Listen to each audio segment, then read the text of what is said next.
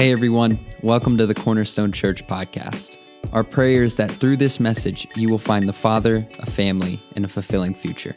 Be sure to connect with us online at Cornerstone Church Social to keep up with all things Cornerstone. Thanks for tuning in.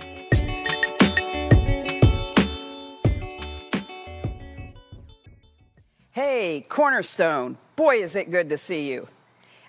I am glad to be here with you today. It is an exciting day in the life of our church and in my life. And wow, you know, I'm thinking that probably a whole bunch of you wish you were preaching now after you heard that wonderful music. I'm telling you, I am ready to preach. Last week, Pastor Jacob got us started. He was talking to us about the last arrow, and he used a story. He introduced us to Elisha, who at the end of his life challenged the king that was the, the king of the uh, country at that point in time to shoot all of his arrows, hold nothing back Take risks so that you can end your life right here, knowing that you have lived everything, so there's nothing left to give. I got to tell you, that was so moving to me. Was it to you guys? It was very moving to me. Let me tell you what I did. I got a whole bunch of arrows, a whole bunch of them. I have a bunch of arrows that are like this in different colors, and actually, I have one hanging in every room in my house. I already had one. But I decided I wanted this to become part of me so much that I have one in every room in my house to help me remember that I want to shoot all my arrows and make sure I live until there's nothing left. Now, today, I'm going to be sharing for the next three weeks, but today I actually want to share with you um, some uh, concept, the first of three concepts that are from God that He has used to shape my life and to make me live a life that I'm actually thrilled to be living now and I've been very, very grateful for. I'm intending intending to shoot every arrow and take every risk. You know, my daddy, he was the greatest guy, and I'm a daddy's girl, no question, and I have no shame. I'm a daddy's girl. But my dad was very uh, well known for saying this. When people would ask him, he was the greatest giver you'd ever want to meet.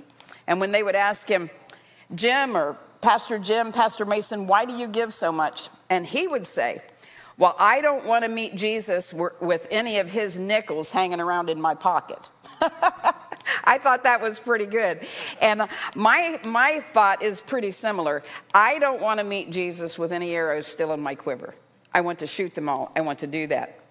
Now, you may feel this morning, as most people do, we get down on ourselves. And, and have you noticed that the pandemic has been pretty hard on people? You know, people feel discouraged because things are not living up to what they want them to live up to, and, you know, their jobs are hard, and many have been furloughed or, or completely let go, those kind of things from their jobs. And, and, you know, we're trying to teach kids, and we're not teachers, and all of that. So we just have all kinds of struggles with it. And many of us feel like we have very little or nothing to give. Well, I want to share a story, another story about Elisha with you that I think will help you understand that what you have to give and the arrow you have is exactly what you need to shoot.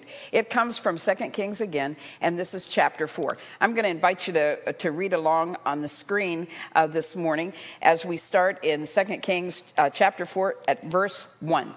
One day, a member of the group of prophets came to Elisha and cried out, My husband who served you is dead, and you know how he feared the Lord. But now a creditor has come, threatening to take my two sons as slaves. Now, we don't know how long this man was gone. We don't know how long ago he had uh, died, but we know that it's been long enough that the debts have caught up enough to his wife that she's far enough behind that his creditors had a legal right to step in. That's where they were at that point in time.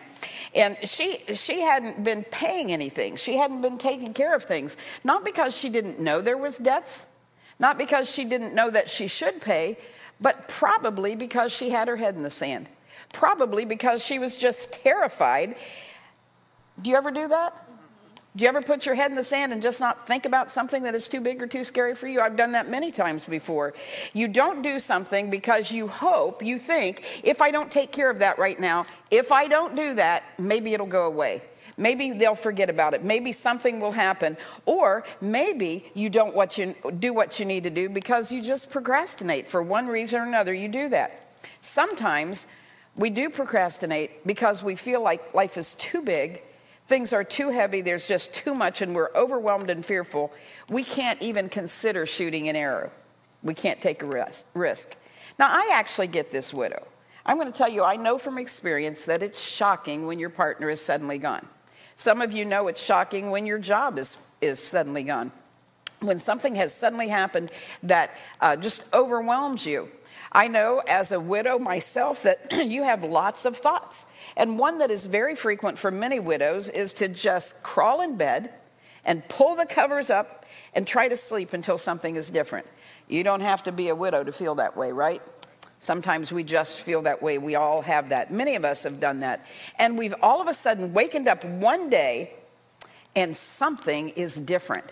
Now we're, we're more than depressed. Now we're more than afraid. We're in the middle of a big crisis. That's what happened here. She is totally panicked. She was in a bad situation. Her husband was dead. She had lots of debts. But now she finds out oh no, now it's not just that. Now they're going to take my sons as slaves. She's panicked. You can hear it in what she says as, as we read it here. You can hear it. And, and she's, I'm sure, wondering if God has abandoned her. Don't we all get that way? Yeah, when we feel like our resources are too small, we ask ourselves, Have I been thinking wrong? Have I been planning wrong? Have I thought that God was going to come through for me? And He doesn't. But to her credit, she turns to God. And so she says, Elisha asked her, What can I do to help you? Elisha asked, Tell me, what do you have in the house? Wow. In moments like these, when you're in a crisis, when you know you need something, it's pretty good to know what you got to work with. It's, it's pretty good, and she did know, but she didn't have to take a lot of inventory. She might have thought when he asked her that, what's he think he's going to do? Is he going to put me on Craigslist? You know, is he going to organize a yard sale? Is he going to try to do something on eBay? What's going on here? Why does he want to know what I have in the house? But the inventory was easy for her because she had Nothing. Her answer showed the state of her soul and the state of her finances. Nothing at all except a flask of olive oil, she said. Now, I know that there couldn't have been much oil in there because oil, olive oil in their society, was the last thing that you had left if you were poor because they used olive oil for everything. If you had um, enough olive oil, you'd use it to make your skin feel good and you know do that they would use olive oil for lighting things sometimes but they really used it for food everything that you did with food had to have olive oil so that would be if you only had a little bit to buy it'd be like i don't know oh and if you only had a little bit of money and you wanted to buy food what would be your, your choice would it be a taco or a burger taco a taco. Okay, a taco. Well, you know what your last thing of choice would be if you just had enough money to buy one thing. Theirs would all be olive oil because they had to have it before they could do anything else. She had nothing but this, and this is what she used for everything. So here's something you need to know, and I need to know, and really keep in my mind about how God works. He usually doesn't tell us what He's going to do. Now, let me say it another way He usually doesn't tell us what He is going to do, but He does tell us what we have to do. Have you noticed that? Yeah, we're all wanting God to say, here's what I'm going to do. I'm going to get a million dollar check for you. I'm going to do, you know, I, am going to get you a guy. I'm going to get you a girl. I'm going to, I'm going to find a, a scholarship for school. We, all of those things, we want God to tell us what He's going to do, but He, he doesn't do that. He only says what we need to do. Elisha's response is the same here as it is with the man with the arrows. He didn't tell him what, why he needed to shoot the arrows. He didn't tell her why she needed to get the jars. He, he didn't tell her any of this. He didn't tell her anything. He just, he just said, Here's what I need you to do I need you to listen to me. Now, that's where you and I are today. In your life, no matter how little you have, no matter where you are, no matter how overwhelming your situation uh, seems to be to you, you and I are in a place where we simply need the only thing we need to worry about is doing what God tells us to do. That's all. We don't even need to worry what we have. We don't have to worry about what he's going to do with it. We just have to worry about what we're going to do.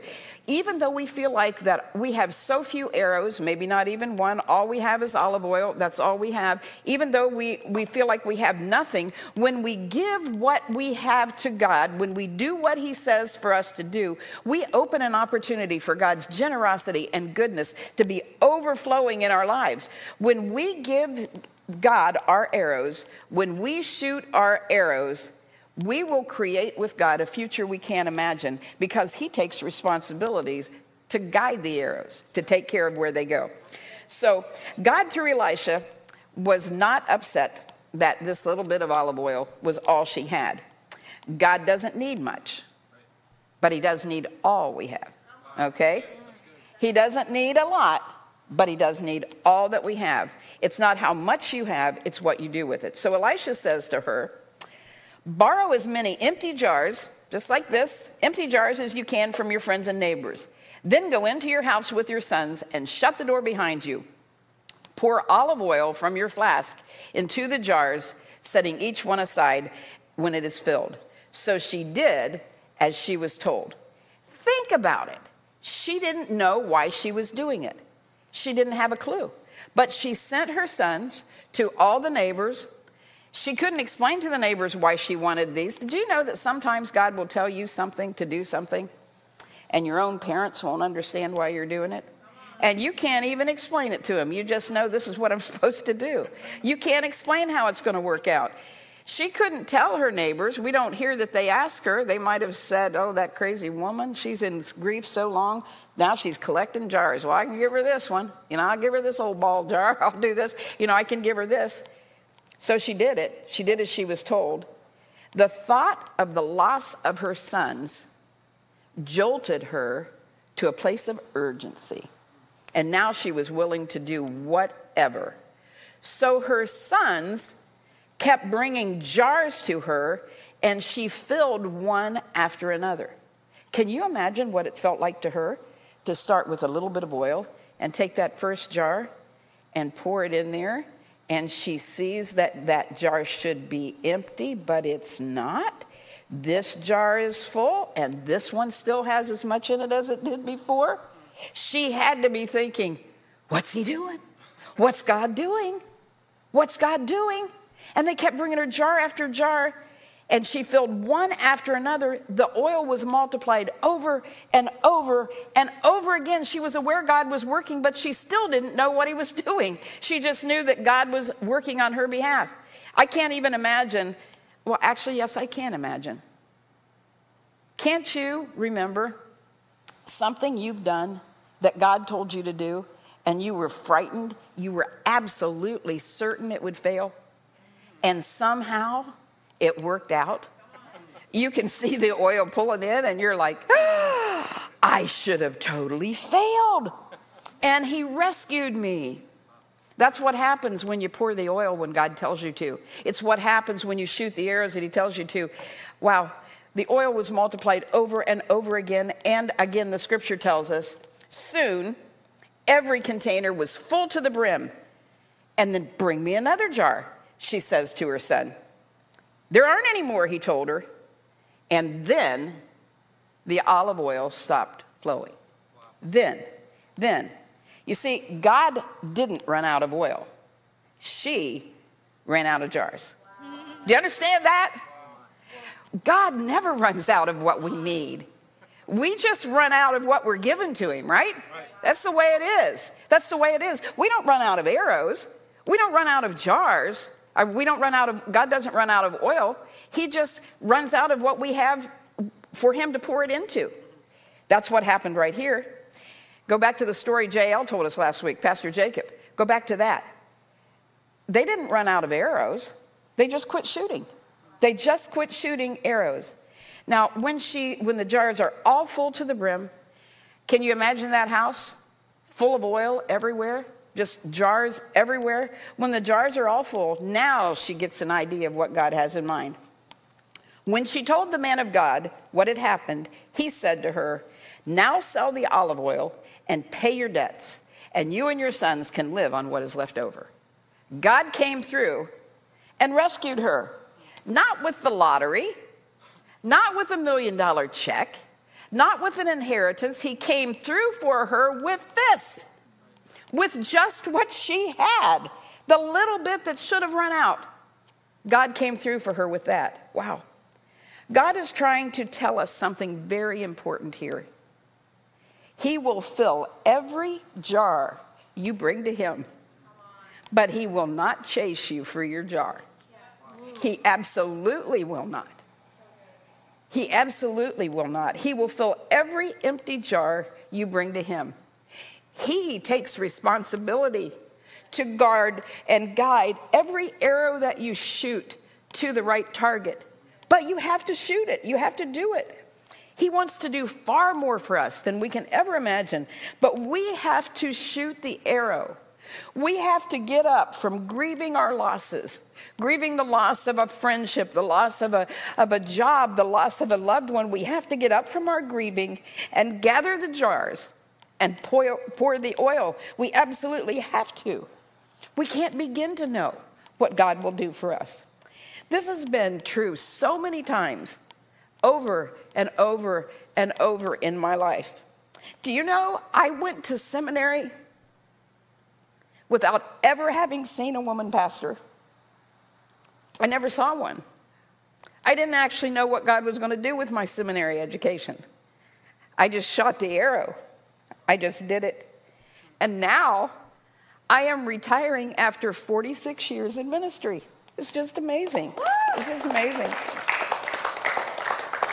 During my 46 years in official ministry, I did everything that there was to do. I was custodian. I was secretary. They were so glad to get done with me being secretary. um, I was youth director. I did all different kinds of things. And, and different people told me, you better stop it because you're going to get pegged. You will never get to be a senior pastor. You're going to get, you're going to get stuck in one of these places. And I couldn't listen to that. I just had to keep pulling the arrows out of my quiver and keep shooting them.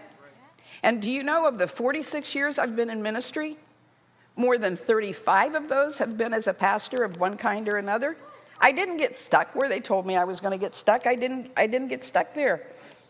I believe that God's first goal for me, his very first goal for me, was to absolutely be responsible to my husband and to my family.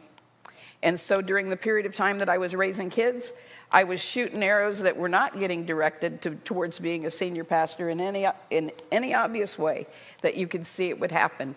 They just were not going that direction. And I, um, but I got numerous offers to be a solo pastor, to go someplace and, and uh, you know, pastor my own church, do my own thing, and be, uh, let Charlie pastor Cornerstone by himself. And God spoke to my heart very clearly no, that's not the thing to do. The thing to do is have your kids raised in one church together where they see mom and dad serving together. It's not the thing for you. Now, I'm not saying that's wrong for any, anyone else. I'm saying that's what God told me. That's what he told me. You just keep shooting your arrows, you just keep pouring your oil right here, and let's see what you will do.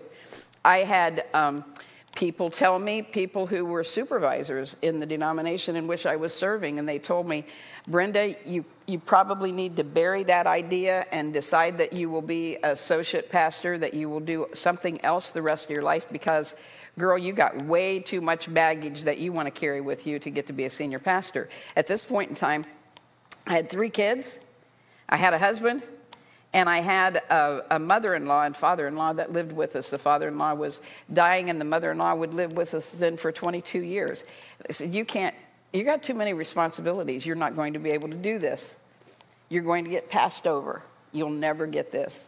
Yet, I have, I'm just now retiring with over 24 years as a senior pastor. How about that? Wow. God took my arrows that I shot and landed them on the right target. I just shot the arrows, and God did the work. Now, let me ask you when you hear about, I know that most of you don't want to be a pastor. My dream would not be your dream. And I'm hoping that none of you have sons that are about to be sold into slavery. but when you hear what God did for that widow and what he's done for me, doesn't it make you think, well, I want to have a great story too? I, I want to I wanna get through the hardship that I'm in, and I want to be aware that God has done something miraculous for me. Well, sure you do. Sure, you do, because if you have brain cells that are working, everybody wants to have a great story. Everyone wants to live a great life. But you know this here's the thing about great stories everyone wants to have a great life. Can you bring it up here for me? Everyone wants to have a great life and live a great story. But great stories are always written with urgency and risk.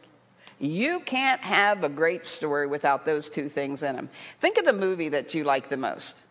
You know, let's, let's just think I'm going to get one that every age level can relate to uh, because you've heard it, seen it somewhere. Rocky. Urgent, great one, great one. Rocky. That whole series, urgency and risk, right? Urgency and risk all the way through. There was no way he should have ended up to be the championship. Time and time again, champion, time and time again, he shouldn't have.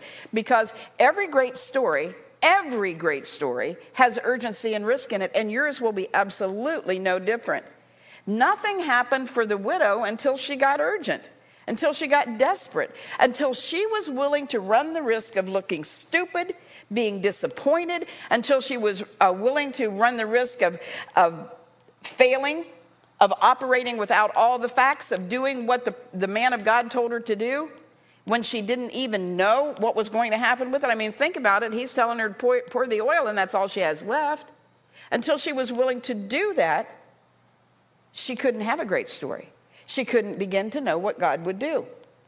Do you know, for you and I, it's the same way. Until we are willing to risk being disappointed, until we're willing to risk being misunderstood, until we're willing to, to be urgent enough that we're going to do it right now, even before we understand why God wants us to do this, until we're willing to risk hatred and rejection, even from people that you love, you will never have a great story. You never will. You never will because you will hold on to your little bit of oil and hope that somehow you make it through. And you'll end your life with lots of arrows that you never shot and you never knew what God could do. What I have found in my life is that you absolutely have to act as though your life depends on you taking this step of risk and urgency and obedience to God, you have to act as though someone's life depends on it, yours or somebody else's, or you will go nowhere. Now, here's the bottom line it's not just acting as if, it is true. It is true. Your life, the fulfillment of your life, does depend on your obedience. It does. It depends on you shooting the arrows. It, it depends this, for this mother, her son's lives. She wasn't willing to do this for herself, but she was willing to do it for them. And maybe that's where it is for you. Pastor Jacob told us again last week we don't know whose life hangs in the balance of the choices that we make. And it's really, really true. I want to talk to you for a minute about uh, me and about Clear Blue. Most of you know what Clear Blue is. It's our organization that was founded through Cornerstone Church. Um, and it, it is an organization that brings uh, clean water, safe water to desperate, desperately needy uh, locations around the world. Now, at the time, when I preached about Clear Blue for the first time, I never intended, never dreamed, not in my wildest dreams did I ever believe that there would be an organization called Clear Blue one day. I didn't know that. I just knew that there was an arrow in my quiver that God was asking me to shoot, and I didn't understand it. There weren't many people talking about clean water in the church at that point in time. It was starting to get big uh, in the secular world, but in the church, most people were not talking about it uh, too much. And God just impressed me with it so much. I saw pictures, I don't have time to go into that, but I saw pictures that broke my heart and I couldn't push it away. And God kept telling me, shoot the arrow, preach the sermon, shoot the arrow, preach the sermon. And I didn't want to do it because I was afraid. I knew I was going to be misunderstood and I knew I was going to be criticized. I was in a period of a lot of criticism at the church at that point in time. When I first became pastor, there was a whole group of people uh, that left because I was a woman. Um, they had been happy with me doing other things, but not being the pastor. And so uh, we had 60, 60 adults leave uh, at one time when I first became pastor. And, and you know, in, in the life cycle of a church, one of the things you learn is that every few years somebody gets upset. That's just kind of where it goes. And we were in one of those periods of time. And um, this was 2006, 2007. And, and we were in a period of time where I was getting a lot of criticism for being too socially minded. I, you know, we were doing Jesus Said downtown. We were doing those kinds of things. We, we had done all kinds of stuff in our community, but God kept speaking to me that our love for missions was low. Our love for the world was low. We were happy to care for people we could see, but we weren't happy to care for others. And he kept speaking to me about that. And this water thing was so big on my mind. And I knew that God was telling me, you need to, you need to do a well for somewhere in a, a third world country. You need to do that. Didn't want to do it. I knew I was going to get so criticized. It was going to be, here she goes again. All that woman wants to do is just love somebody new, you know, that, that kind of thing. And I knew that it was going to be very, very uh, criticized. But I preached it. I preached about this one Sunday morning to raise one money for one well, $1,500. I shot the arrow. Wow. One well. Who knew what God was going to do? You know what we got? We sent, it, we sent the money to the village in Malawi that we had been told so badly needed a well. They didn't know we were trying to raise a well. But the morning that we raised money, they were praying. They were fasting and praying. They didn't have much to eat, they were fasting and praying. And they sent a camera crew into the village that got the well. When, they, when uh, we sent them the money, these people were dancing all over the place, falling down on the ground, crying and raising their hands and praising the Lord. And then a year later, we had some folks from our church went over there to that place, and the difference in the babies, so different they looked completely different because they had clean water and they were able to, to have grow crops and do things. It was completely different. And guess what? The arrow that I had shot didn't look so stupid then. People were feeling different about it then. But you know what? It not only changed the ideas of people in our church because we shot that arrow, God did things we couldn't begin. I never dreamed of starting a nonprofit. That was the furthest thing from my mind. But you know what we are? That was the first Sunday of June in 2007. And since, since then, we have raised $2 million. We have raised $2 million. We've done uh, between 450 and 500 projects completed. Uh, pretty soon it'll be 500 because we have some being done right now in 24 different countries. And over 400,000 people have drank water that Clear Blue provided. What do you think about that? Isn't that crazy? That was one arrow that got shot, and God directed it. All I had to do was shoot it. And now we have all of that happen, happening. Why did it happen? Well, because it was urgent. It seemed urgent to me, and I took a risk. Many lives depended on it, and not only many lives, but my, my own dreams too. You know, when I was a little girl, when I was a little girl, my dad loved missions, and he uh, had a missions conference at our church, and he showed the movie. The, it's a little World Vision film, black and white film called The 38th Parallel. And it was a story of the war between North and South Korea and um, how the uh, North Koreans were very opposed to missionary activity and everything that happened in that split there. It was very, very moving to me. And I, I watched as it was all real footage, I watched as a man, a Korean, uh, South Korean Christian, um, as he stood beside a grave that he had dug for himself and they asked him to renounce his faith and to stop doing missionary work, and he wouldn't do it. And so they shot him into his own grave in front of his children. At the end of that, I was, I mean, I was a little kid and my eyes were this big. I was either seven or eight years old. And I watched that. I watched that. And at the end of it, Bob Pierce gave a call Does anyone feel God calling them to be a missionary? And I went to the altar that night. I was the only one who went. I was the only one who went. I went to the altar that night, and when I went, I actually thought I was telling God that I would die for him. That's because that's what I thought right. this was about, that that would happen. I had no idea what God was going to do. I just knew that he wanted me to pour some oil right. and to shoot an arrow. And so I did. And you got to keep in mind, I was seven or eight. I had no clue what was going to happen. But I grew up and I kept pouring the oil and shooting the arrows. And I went to uh, Bible college. And when I went there, I went on a missions trip because I believe this was my first thing, the first step I could take in that direction. So I went on the mission trip. And um, on the missions trip, God told me I wasn't going to be a missionary in the way that I thought. I went to Japan and I was heartbroken. How could that possibly be? And so then I'm, I'm like, well, what have I done? Everything that I've done here, is it wrong? It's like, no, you're going to serve me. You just keep shooting the arrows. You just keep doing the next thing. I didn't know what he was going to do with my oil. I didn't know. I just knew that I had to keep doing it. And so I did. I kept doing it.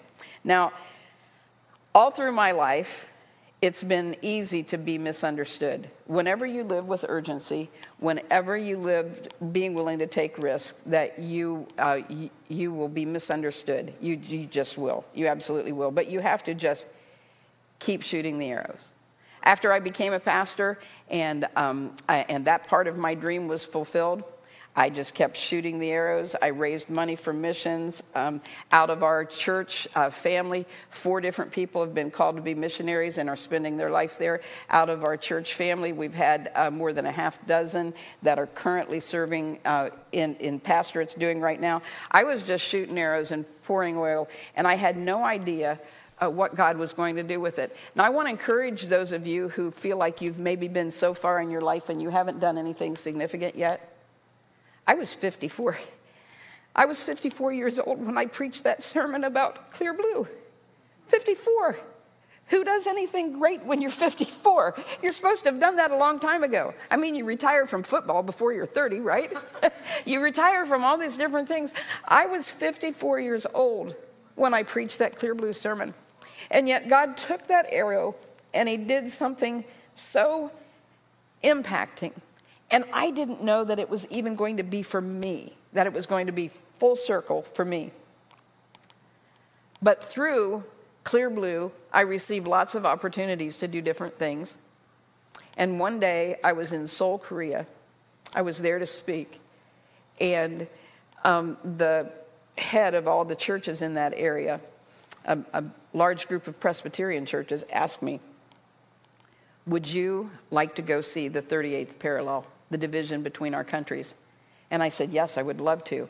And so he took me there, and it was, it was the most amazing, startling thing. When you say North and South Korea, we tend to think there's this big division.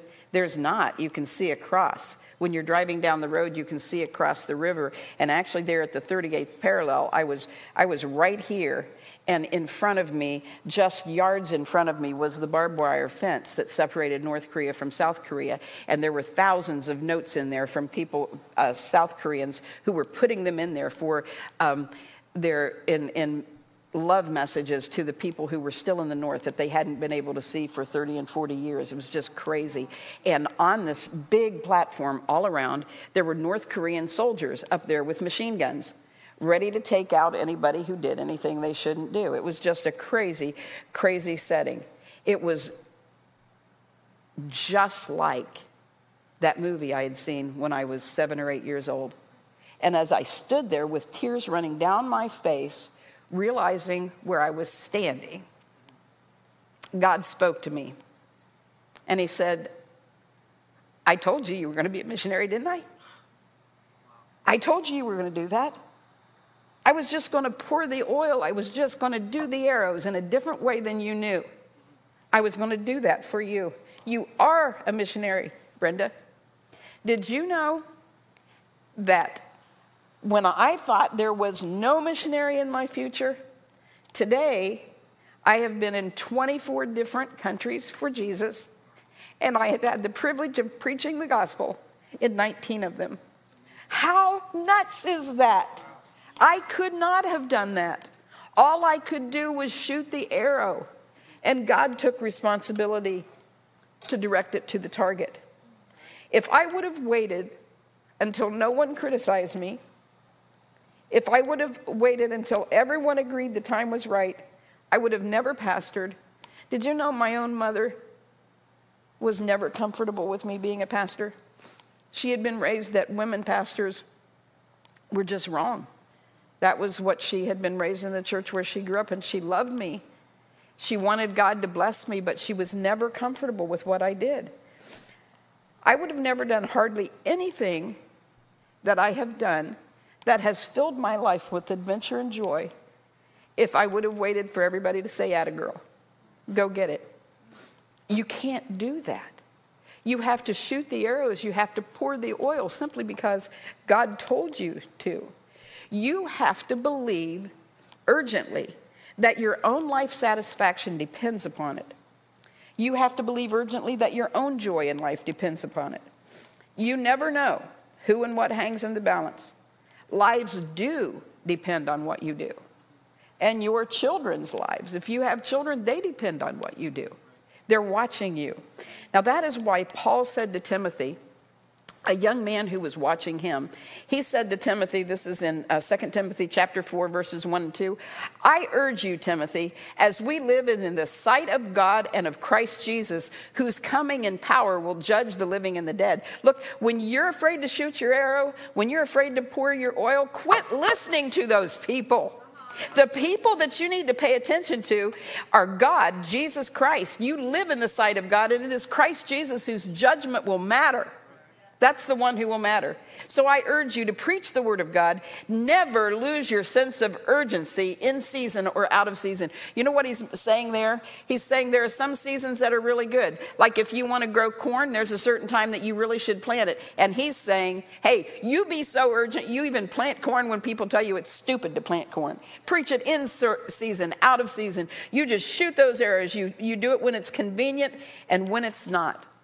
That's what he told Timothy. That's the way Paul lived his life, and that's what he was saying to Timothy. That's the way that you have to live.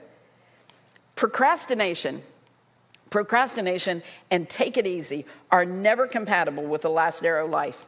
The people who are going to do it tomorrow, the people who are going to do it when I get this done, never get it done. The people who don't want to take risk, the people who are afraid of being misunderstood, who are afraid of failure, the people who have to know what God's going to do and they have to know how it's all going to turn out will never do it. They will never shoot the arrow, they will never pour, pour the oil.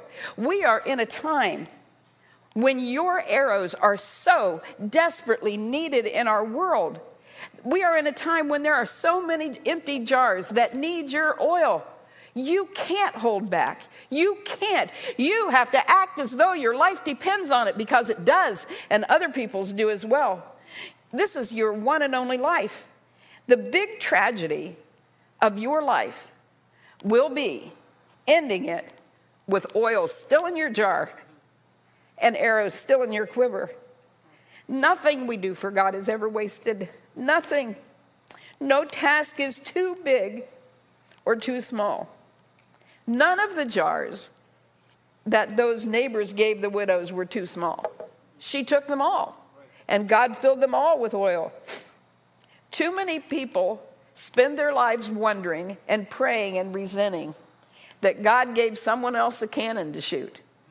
Why don't I get to shoot that? But they never shoot the arrows they have in their own quiver. God is wondering, why won't you shoot what I gave you? Why won't you do the thing that I impressed upon your heart to do? Why won't you do that? Because that's where your great life, your great story begins. The bottom line I want to share with you today is that you and I must live with a sense of urgency. We have to act like our life depends on it because it does. It really does. Our life depends on the way we live our lives and take the risk for Jesus Christ. So, next steps. What would I like to see you do this week? Oh, I want your life to be so great. You can't imagine how great I want your life to be. I want you to take time this week to write out a plan for what arrows you know you need to shoot before the end of the year. Now, you know what I'm talking about. You know what I'm talking about. Everybody here has something you know that God wants you to do before the end of the year. This week, write that out and write a plan for it. And then write some life goals that you believe are the arrows that God wants you to shoot before your life is over. You know, kind of like a bucket list, except it's not just about you, it's about what God wants you to do. This is what I know for sure about every one of you that's listening to me today. You were created for greatness and fulfillment. He has put a quiver full of arrows on your back, but He will not pull them out for you. He will not draw back the bow for you. He wants you to shoot them and he takes responsibility for using his almighty hand and directing them perfectly to the target that will bring you joy and will change the world around you. There will be battles to fight, there will be struggles to face. And you will never know when you shoot the arrow exactly where it's going to land. You don't know exactly what God's going to do with the arrows that you shoot. But you do know you have arrows to shoot, and you know you need to be urgent you need to do it today. Your life depends on it. Did you hear me? Matt, your life depends on it. Owen, Misty, JC, Kristen, your life depends on it. Yours does too, so does mine. And other people's lives depend on our obedience as well. Let's pray about it. Lord Jesus, we thank you today that you have gifted us with the Holy Spirit. You've forgiven us. Just like the song we sang, there's no grave going to hold us down. But we got to walk out. We have to walk out.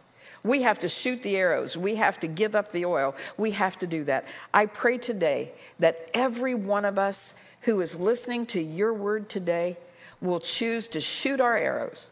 We'll choose to let your mighty hand guard them faithfully, skillfully to the target. And we will stand in awe and amazement at what you've done with ordinary us.